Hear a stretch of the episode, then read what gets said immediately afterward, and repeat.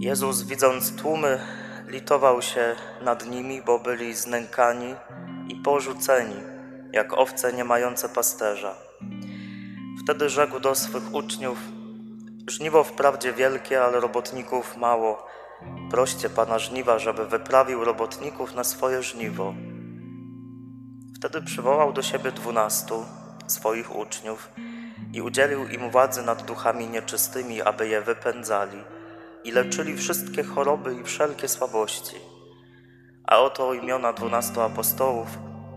Pierwszy Szymon, zwany Piotrem, i brat jego Andrzej, potem Jakub, syn Zebedeusza, i brat jego Jan, Filip i Bartłomiej, Tomasz i celnik Mateusz, Jakub, syn Alfeusza, i Tadeusz, Szymon Gorliwy i Judasz Iskariota, ten, który go zdradził. Tych to dwunastu wysłał Jezus i dał im takie wskazania: nie idźcie do pogan i nie wstępujcie do żadnego miasta samarytańskiego. Idźcie raczej do owiec, które poginęły z domu Izraela. Idźcie i głoście: bliskie już jest Królestwo Niebieskie. Uzdrawiajcie chorych, wskrzeszajcie umarłych, oczyszczajcie trędowatych, wypędzajcie złe duchy. Darmo otrzymaliście, darmo dawajcie. Oto słowo Pańskie. Chwała Tobie, Chryste.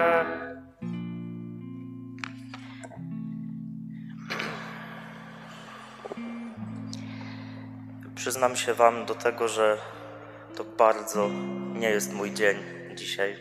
Bardzo.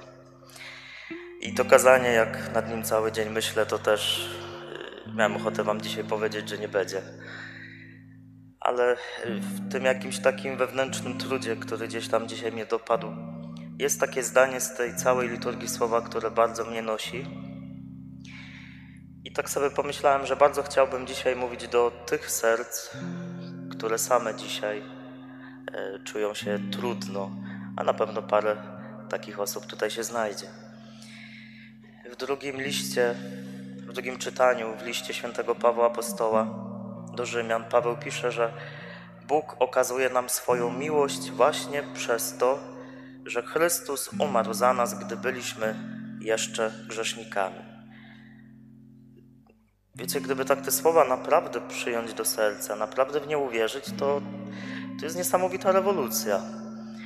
To, że Bóg za mnie, konkretnie za mnie i za Ciebie oddał życie nie wtedy, kiedy byłem na to gotowy, nie wtedy, kiedy na to zasługiwałem, kiedy mógłbym coś jakby mu dać w zamian, ale właśnie wtedy, kiedy byłem i kiedy jestem grzesznikiem, to Bóg jest przy mnie. I ta nowina, że przed Bogiem nie trzeba udawać, że przed Bogiem można być sobą, że przed Bogiem mogę być grzesznikiem, to jest coś wspaniałego.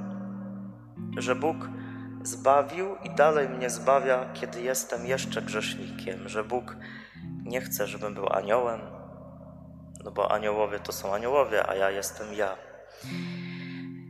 Grzech to jest taka sytuacja, która każdego z nas dotyka, każdego dnia. I jak pisze pewien biblista, grzech jako kategoria egzystencjalna opisuje sytuację człowieka nieszczęśliwego. Wyraża doświadczenie człowieka, który szukając radości znalazł smutek, szukając miłości znalazł gorycz egoizmu, cudzego i własnego. Pragnąc pokoju sprowokował rywalizację, niepokój i konflikty, szukając akceptacji spotkał się z odrzuceniem i pogardą. A zamiast cierpliwego zdobywania środków na swój chleb, ciągle marzy o bogactwach, a w konsekwencji czuje się coraz bardziej nieszczęśliwy i sfrustrowany. Dlaczego człowiek tak często jest nieszczęśliwy? Bo grzeszy. Grzeszy to znaczy szuka dla siebie szczęścia tam, gdzie go nigdy nie da się znaleźć. I to jest taka sytuacja, która każdego z nas dotyczy. Grzech to nie jest coś abstrakcyjnego, to, to nie jest jedzenie kiełbaski w piątek i przekroczenie przykazania w katechizmie, tylko to jest jakaś obiektywna sytuacja, która mnie i Ciebie dotyka. I w tę obiektywną sytuację bycia grzesznym Bóg przychodzi i chce mi okazać swoją miłość. Nie nienawiść, nie pogardę, nie ocenę, ale miłość. Nieszczęśliwy człowiek nie potrzebuje teorii swego nieszczęścia, gładkich zdań na temat takiej, a nie innej konstrukcji świata, człowieka czy historii. W nieszczęściu potrzebuję kogoś, kto mnie wyprowadzi z ciemności, kto nie będzie się bał moich pretensji do świata, kto pozwoli, aby mój smutek przygnębił także jego, a moje cierpienie poruszyło jego serce. I kimś takim jest nasz Bóg. Jest Bogiem, którego porusza moje osobiste cierpienie. Jest kimś, kto cierpi razem ze mną.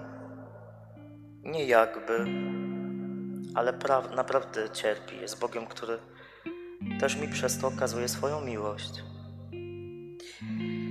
Jezus umiera za mnie grzesznika. Tak Paweł wyraża prawdę o moim odkupieniu. Ale tę prawdę ja mogę wyrazić inaczej. Jezus umarł za mnie, bowiem jestem człowiekiem nieszczęśliwym, który goni za wiatrem szczęścia i nigdy go nie dopędzi. Umiera za mnie, abym się zatrzymał w mej gonitwie i szczerze zapytał siebie, za czym podążam, co mnie motywuje, gdzie upatruję dla siebie spełnienie. Taka rzeczywistość, tak myślę, stoi za tym zdaniem, które pisze Paweł. Świętego Pawła można podziwiać, bo to naprawdę był tytan, ale obok tego, że był człowiekiem mocnym, to był niesamowicie słabym, człowiekiem zmagającym się bardzo ze sobą. I takiego go Pan Bóg wysłał. I przeskakując trochę do tej Ewangelii, Jezus takich ludzi, którzy z jednej strony potrafią być silni, ale z drugiej bardzo słabi, byle jacy, takich ludzi wysyła po to, żeby głosić Słowo. Można powiedzieć, że dzisiaj to jest taki dzień modlitw o powołania, modlitw za tych, którzy już są księżmi. Ale ja was dzisiaj o to nie proszę. Znaczy módlcie się, nie? Ale yy, jeśli macie jakichś tam swoich księży, którzy są dla was ważni, to patrzcie na nich jak na ludzi. Ale z drugiej strony też, kiedy Jezus wysyła apostołów, to tak naprawdę wysyła każdego z nas. Nie tylko tę dwunastkę, tylko Jego Słowo każdy ma głosić. I może to jest też tak, że, to jesteś, że Ty jesteś tą osobą, która komuś ma dzisiaj powiedzieć, że Jezus umarł za Ciebie, kiedy jesteś grzesznikiem.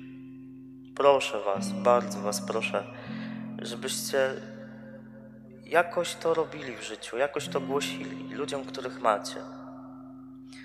Że kiedy sami doświadczacie miłosierdzia, a dzisiaj o tym ksiądz proboszcz w kazaniach mówił, że najpiękniejsze miłosierdzie to jest to, które okazujemy sobie, żeby siebie przyjąć, żeby siebie ukochać, żeby siebie zaakceptować, to pokażcie też innym, że mogą robić to samo. Że inni ludzie też są zbawieni, są ludźmi, za których Jezus umarł. A jeśli jest dzisiaj tutaj ktoś, kto ma takie serce trudne, grzeszne, takie byle jakie, to pamiętaj o tym szczególnie dzisiaj, że Bóg okazuje ci swoją miłość, bo zbawia cię właśnie w takim stanie. I On nie czeka, aż będziesz świętszy, fajniejszy, kiedy się lepiej będziesz czuć. Bóg jest tu i teraz, w Tobie, przy Tobie, z Tobą i nigdzie się nie wybiera.